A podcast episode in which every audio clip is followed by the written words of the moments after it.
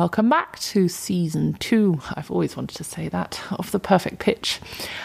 I've had a great summer plotting and planning new things for Wildcat and Noted, which are all due to come together and be announced soon.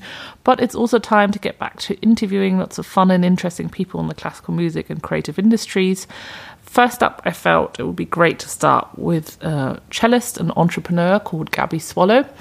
She uh, speaks to me really honestly and candidly about her career, about motherhood, about modern day struggles of being a freelance musician, the setbacks of that, but also the real highs.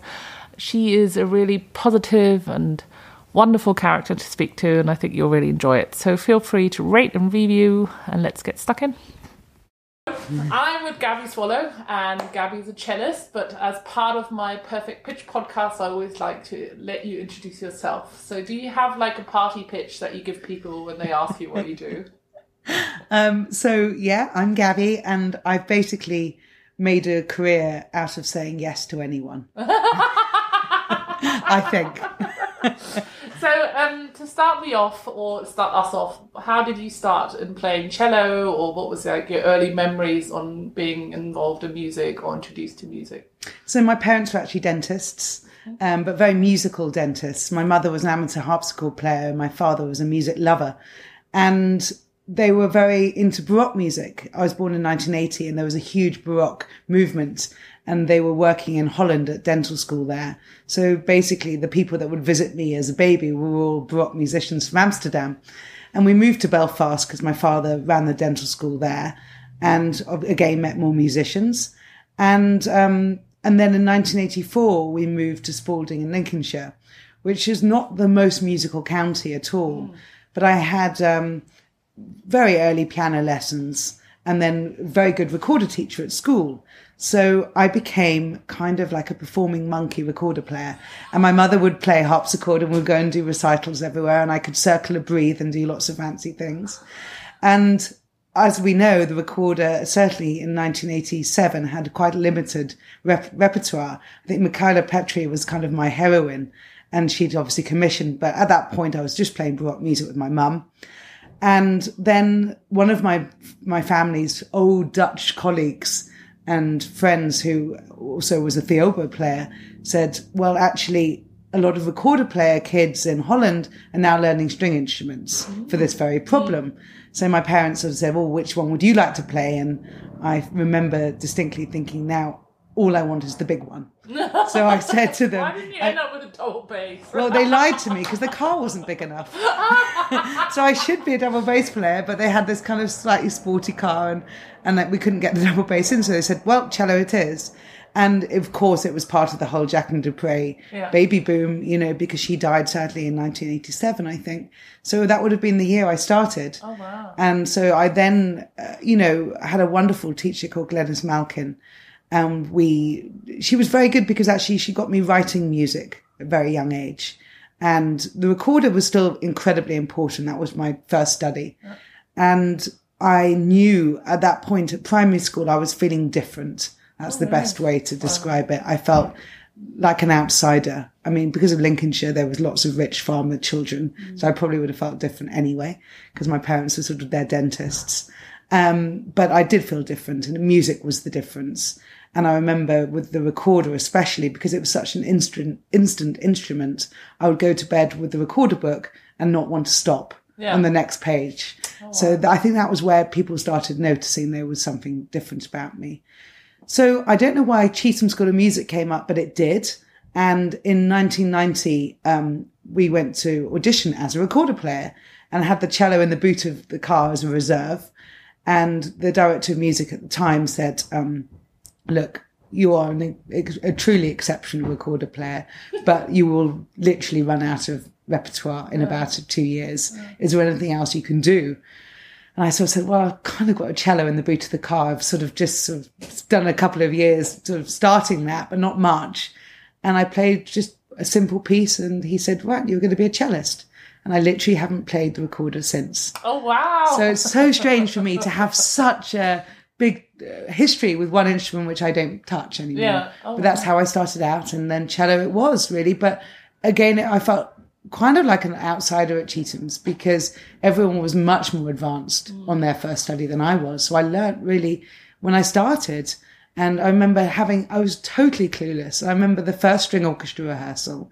I was, you know, at the back of the cellos and I'd never played in an orchestra before. And I thought I was the bottom of the whole orchestra. I thought that it was literally like the cello was the, the bottom of the pile.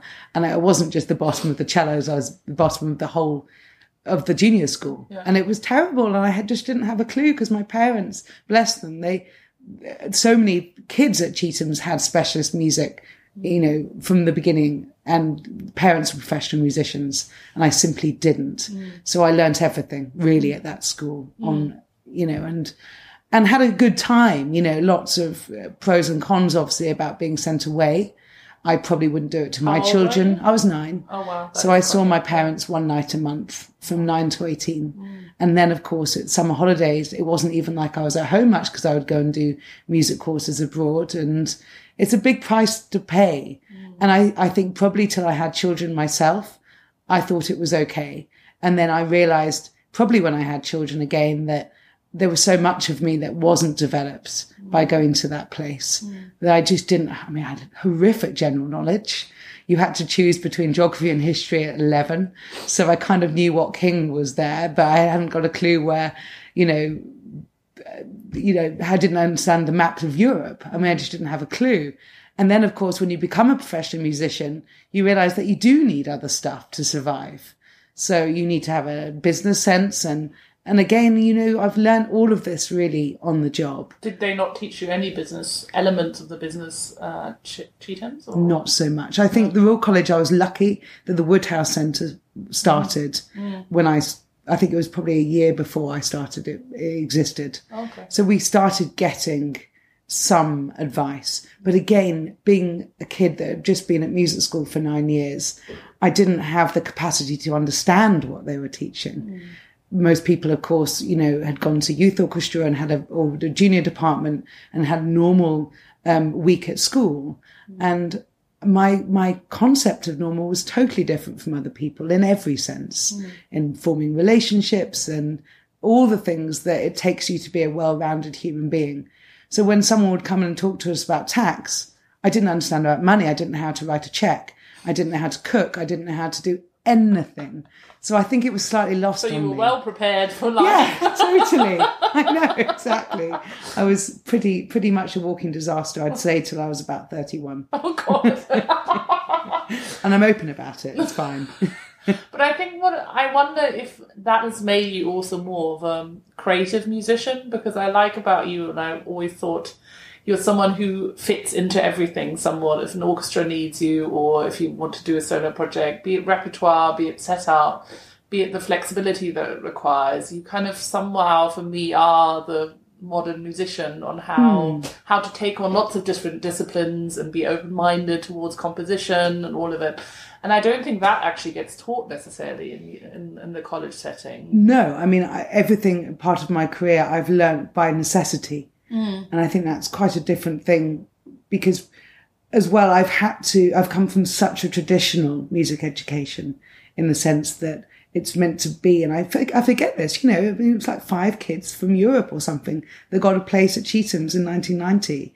I mean, it was a very privileged way to to learn music, but it was also very traditional in the sense that they wanted to churn out either an orchestral musician or a soloist, and there was nothing in between. And I knew from such an early age that for me, it was always presenting something new was the thing that got me going. And str- struggling in institutions where they didn't have the uh, the concept of that that was okay always made me have to find out stuff for myself and create new projects. Um, at nine, I think at 19, I made my debut at Ronnie Scott's. Oh, and that was because my very traditional cello teacher, who absolutely was well meaning, just said, well, if you want to go into becoming a professional cellist, we're going to have to spend a year really sorting out your technique. Mm. Now, to say that to a kid who's only ever done concerts for nine years and played the cello, that you're not going to perform mm. was not the best move for someone like me. So it, it was early internet days, I ha- hate to admit, and things were kind of on these I've forgotten what they're called now. It was like pink pages that you would buy, and it was adverts. Oh, I don't know. You know, it was not Gumtree. It was like the the first kind, Loot. It was called Loot, magazine. I don't know Loot. Oh gosh, you're younger than me, I think. I've just been rumbled. But it, it was like 1999, and I applied for an advert in Loot, which was looking for a, a, a cellist Oh, really? and for uh, join an indie band. And so I joined, you know, a, an indie band because I just wanted to play. And I wasn't really allowed to at the Royal College of Music, bizarrely. So I would then spend every week in a little flat in Finsbury Park working on slightly shady indie music. But the good thing was is that they couldn't read music. And I um, learned to really, I mean, I studied composition. I was doing joint principal composition. So it kind of built up my composition chops, just writing and dictating, mm. but also learning to how to work with insecure singer songwriters who felt that they were less because they couldn't. So I would empower them. So I learned that kind of skill and then recording sessions and stuff that they weren't teaching at the college. Oh, okay. And so I felt that it didn't really matter what I was doing. First of all, my rule probably now would be if the music's good. And that for me is luxury. Mm. But before it was like, what can I learn from this opportunity? Mm. You know, can I learn from, you know, this person who I'm sitting next to, or can I learn from the experience of, uh, of notating or dealing with a complicated person? Mm. You know, I learned probably more from that because a lot of the artists I end up working with are very complicated individuals. And I think people see me as not just as a cellist, but as a therapist, which is part of the deal because I've learned over the years that a lot of these artists have incredibly large egos mm. and are narcissistic. And that's no problem. But you leave your own ego and narcissistic quality, which we all have to have just to get on stage, mm. firmly at home. Because, you know, bless her, I worked with Ariana Grande last week or something. She doesn't want to know that my kid got up three times, the, you know, during the night. She doesn't care, you know. So I wouldn't be working with those kind of people if I'm going to bring in my own problems. Mm, mm. So you, I learned all of that stuff really young. Mm. And I guess from my perspective, what I also thought was really interesting is you live in London, which is probably arguably one of the hardest places as a freelance musician to live, or as a musician in general, if you're not in a top Yeah. soloist uh, kind of. So, how hard or easy do you find it to get by and find the right avenues to make money? You have two children, as you hmm. mentioned. Kind of the the element of having kids is in the press quite a lot with musicians at the moment, and kind of swap and all the opera elements. But how hard or easy have you found it to be a single mum or working mum in that hmm. sense? And also, how do you find the work? How do you make it work to a large degree? Well, it, it, uh, it's, it's a long, complicated story. I mean, I became a single parent seven years ago. Um, my ex husband um, is a very successful composer, and he obviously earns more than me, and his financial contribution pays for the basics. So I'm very lucky that my rent is covered, but that's not going to be forever, quite rightly. You know, I have to, obviously, when the children leave full time education, there'll be another arrangement. But for now, what I try and do is I want to take full financial control over my life. That's my aim. You know, I, mm. I, I, I don't like anyone helping, and that just goes for every aspect of my life. Mm. I like to, to really be in control and I want to work. And I'm very lucky that I owned that decision to think, well, being a mother makes me a better musician and being a musician makes me a better mother. Mm. That's who I am. The first the sign, I think you'll feel that as well as a working mother, is that guilt plays a massive factor. Guilt that you're not enough in our jobs or guilt that you're not enough as a mother. So once you've realized that not just you personally feel that, but all your other friends feel that, that's a massive relief. And things like bonding Facebook groups and actually speaking openly about the struggles mm. to colleagues, that that's definitely been changing. And we mm. are being more honest. There's the feeling of being a super mum. Thank God, God is changing, and we're being much more open about our flaws. I always saw you as a super mum. Well, I'm going to take that, Kat. But the reality is, is that of course I, I you know, especially when I have to tour, and touring is a mm, very you tour a difficult fair thing. bit, don't you? Yeah, Yeah, so I've supported Bryan Ferry for the last two years and nearly actually went out on the road with him for six months this year. But there was a family situation in Bryan's production that meant that he didn't feel confident about having a new musician join up just at that point. And that was a very difficult start to the year because my regular artist um, changed direction with her touring. And then I was literally, and I'm going to be really open about this story because I think we have to be as musicians. That I'd given my passport details, I'd given the dimensions of the cello, and it was all going to happen. I'd sort of got my live-in um, nanny sorted, and my ex-husband was aware of my plans. And basically, I got the call saying, "We're really sorry, but it's not going to happen." And of course, as a musician, you can't write back going, "Oh my god, I've got no money, and I what am I going to do?" You can't do that. You have to write back saying, "No problems," because of course, you know, I You want them to work with you in the future, Absolutely, and I've been working on Bryan's album, and I think the relationship will continue. It just wasn't the right time. So I took from that experience at the beginning of the year of really being solidly away to thinking, okay, now is the time to build up my freelance work in London. And I still feel 10 years later than everyone else because I had children in my 20s. Mm, mm. And so I feel like I've come back into things late. And there's lots of avenues that I hadn't explored. And I think when people see you as a touring musician, they don't think you'll be interested in work in London because you are generally always away. Mm, so I picked up the phone. I spoke to section principals, colleagues, and said, "Look, this has just happened.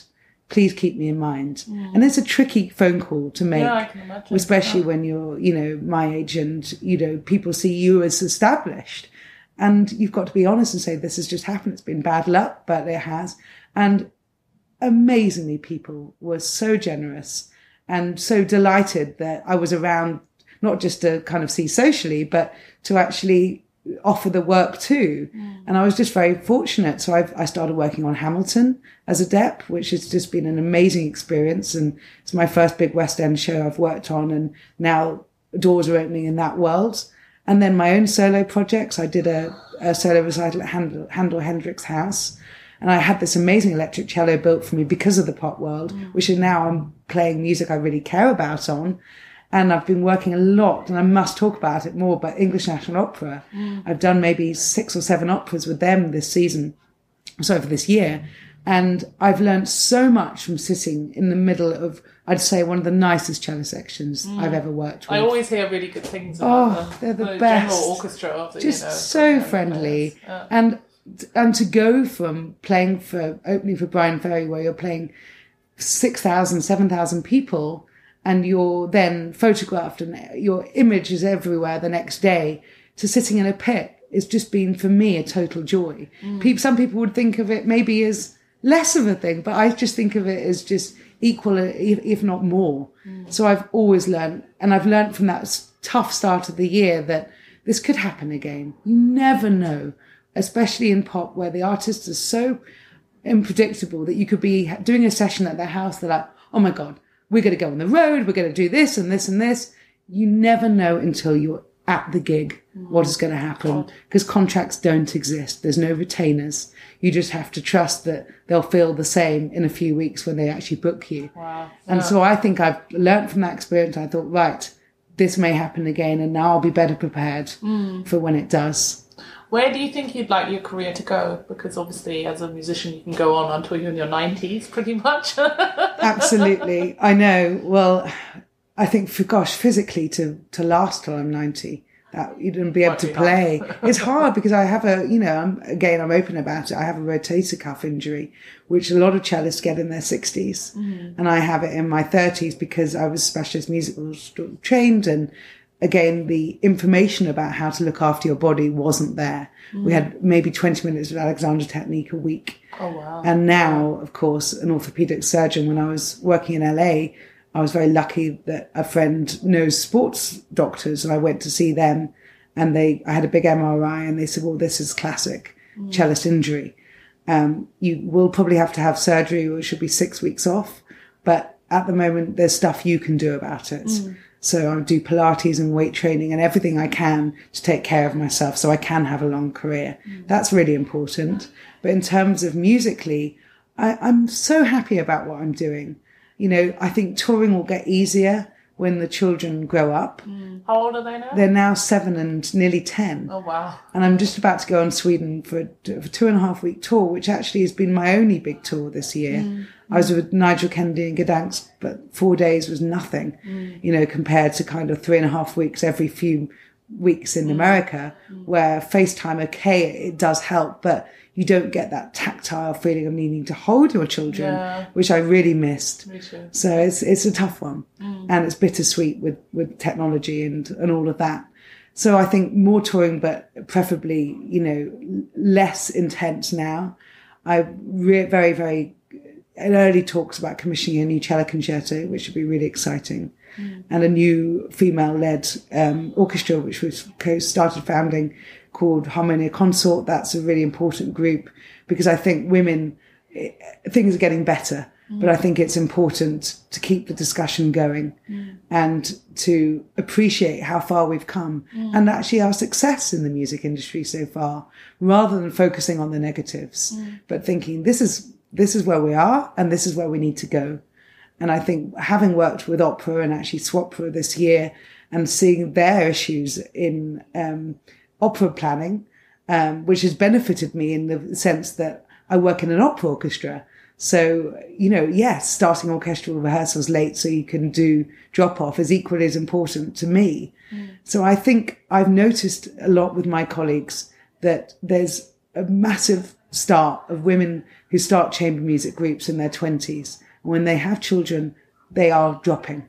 And that's the area I'm interested in is keeping people going. In fact, with Harmonia Consort the other week, um, we had a violinist who wanted to be considered for our second violin chair, and she brought her two-week-old baby to the rehearsal. and uh, me personally, I was still in my pajamas watching Loose Women at that point, but I was like, "Good on you," you know, because that is what we need. Yeah. You need to feel that it's okay, first of all, to bring a baby. Of course, it's okay, but also keeping your fingers in and thinking, okay, yes, childcare is an issue. Um, an au pair route's been good for me since the children have been older, but everything else, if you don't have a husband or a supportive partner, it, it becomes a difficult thing. So it's about making women feel that, okay, you being honest at the moment, you're not going to earn a lot of money if you keep the career going, but it's important for you as a mother that mm. you have your Some sort identity. of worth and Yeah, exactly. yeah, something else as well. I find Totally. It's not only about childcare Oh, and yeah. And especially even the journey going into work mm. was so crucial for me when the children were babies. Mm. Just to feel that kind of thing of like, I'm, I'm going here without a buggy and a cello on my back and, you know. It's almost easier. It work is absolutely, and feeling okay about the Yeah, feeling that yeah. you know. Oh. And is there anything in terms of advice you'd give someone just coming out of college, be it one of the well-known academy, etc., uh, a cellist? Or Well, I suppose it goes back to my my original introduction. Just say yes. Say yes to everything because you never, never know. There was a kid who came to. I did a mentoring thing at Chetham's. This is a great example, and he he was at my talk. I didn't meet him personally, but a year later, he was starting the Royal Academy, and he wanted to come and follow up my discussion. And I'm saying all of this because I didn't do this. Mm. I was super precious and picky about the stuff I was taking on, and it didn't work in my favour later. Well, I think it gets fostered also in the Yes, and schools that you meant to be picky and not say yes to everything. Yeah. think about integrity and da da da and direction. Absolutely. And I and I think about the things I could have done differently, and that was the advice I gave. Anyway, this he he met me in Highgate, and we had a, a long lunch, and he sort of said, "Well, in my situation, I have to send money back home." So I need to, when I study at the Royal Academy of Music, my family are incredibly poor in Romania, and I want to look at uh, ways I can make money through music. So I said the same. I said, look, absolutely just say yes, because you never know. And then a year later, I got this email saying, I'd like to invite you to the production of Sweeney Todd Oh, wow. at the, um, the now Picture House Central. And because of you, I'm doing this and now have a career in the West End. Oh, And I was so touched. I mean, first of all, that anyone would say thank you. But the famous story was is that this amateur production, well, ama- professional amateur production, it was kind of very, uh, it was it was professional, but it was very very low budget. That's the best way to put it. And it was done in a Tooting shop, in a pie shop, and basically. this guy had seen an advert for it and they wanted a violinist and they actually gave the age range, I think, of 25 and he lied. And he said he, he was 19 and he sort of said, you know, because of your advice, Gabby, I, I applied and I got it. And we were doing this show in Tooting and Johnny Depp turned up. and then Johnny Depp called sometime and said, this is the best production of Sweeney Todd you'll ever see. And Sondheim, when he was in London, he went to go and see it. Sondheim was totally, I mean, bless them. I mean, imagine that cast. Oh my knowing God, that yeah. Sondheim was there. And Sondheim made the call to Cameron Mackintosh and said, you, this is exactly how I envisioned this piece. Mm. And it was very immersive. You got a free pie when he went. And you were literally, and so it was Cameron Mackintosh built brick for brick the same pie shop in Tooting before the cinema was, it was in construction. Mm. And it became this total sellout, golden hot Mm. ticket. And my, my young boy was the violinist. And bless him, because he was still only about 20 at the time, he took me out for dinner uh, to the gourmet burger kitchen to say thank you for a milkshake because you know that's what he wanted to eat and again i that's the advice because of situations like that you just never know and so always be open. And and it makes you much more versatile musician. Mm. And that's why i love working as a soloist as a you know playing concertos just like everyone else. But also i love just being blending in a section and the camaraderie of being in an orchestra because god soloist life is lonely. And that's not for me either. Mm. Oh, that's good advice. I like that. and then I have to ask you, as a cellist, and to ring us out, what's your favorite piece at the moment, or is there one especially for cello that you want the you want the podcast to end on? okay oh gosh Challenging. um, very very challenging um hmm. well i would say at the moment um I think there's so many cellists doing interesting things that's the problem and i it doesn't have to be a challenge. Uh, ch- do you mind if i don't choose a cello piece No, no, no, no, no. You can pick whatever you want. Okay. I thought that you might find that easier. I know. It's fine. I. I suppose because at the moment I I get so much influence from other kinds of music. yeah, yeah. and and that's kind of what I look into in my own improvisation. I would say at the moment, Don't give me an Ariana Grande piece. no, I'm not going to give you Ariana Grande. I just did a gig at Ronnie Scott's with Ian Shaw, yeah. and I would say there's this wonderful piece on his new album called Shine Sisters Shine, which is called something like The Empire State of New York. Okay. And he's done this wonderful album, which is again a lovely female link, all female singer songwriters. Oh, really? Wow. and that's what it and that's what it celebrates. okay. So I'd check out that I'll track. look it it's up great and fun. put it in. Thank you. Oh, you're so welcome, Kat. It's always a joy to talk to you. New York.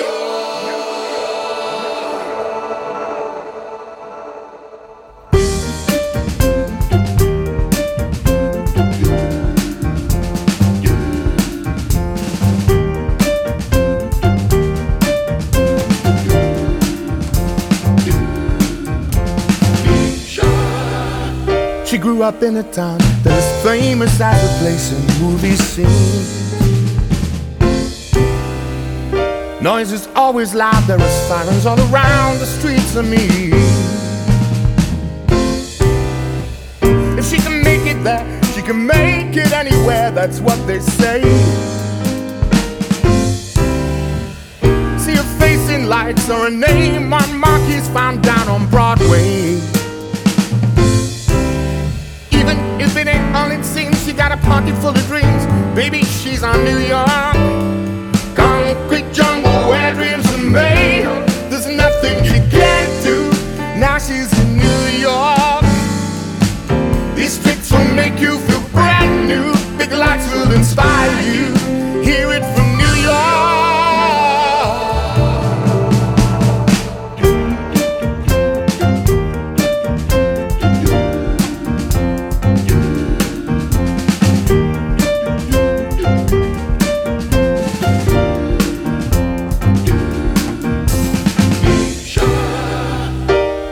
Avenue, there ain't never a few ladies work so hard.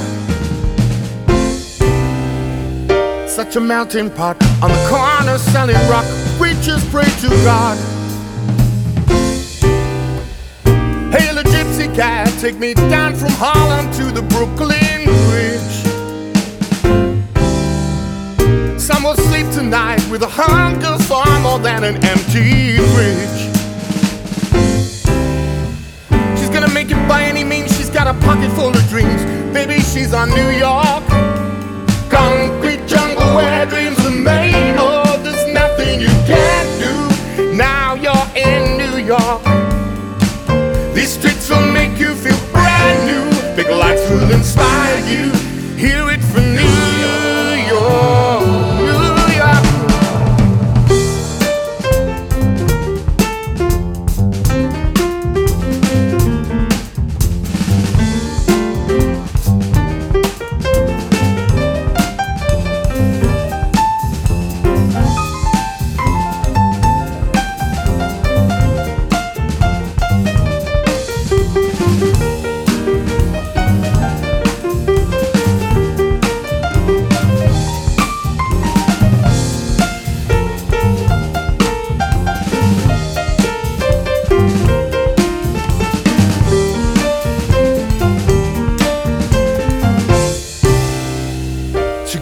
a town that is famous as a place in movie scenes. The noise is always loud, there sirens all around the streets. I mean, she can make it there, she can make it anywhere. That's what they say. See her face in lights, or her name on marquees found down on Broadway. If it ain't it seems, she got a pocket full of dreams. Baby, she's on New York.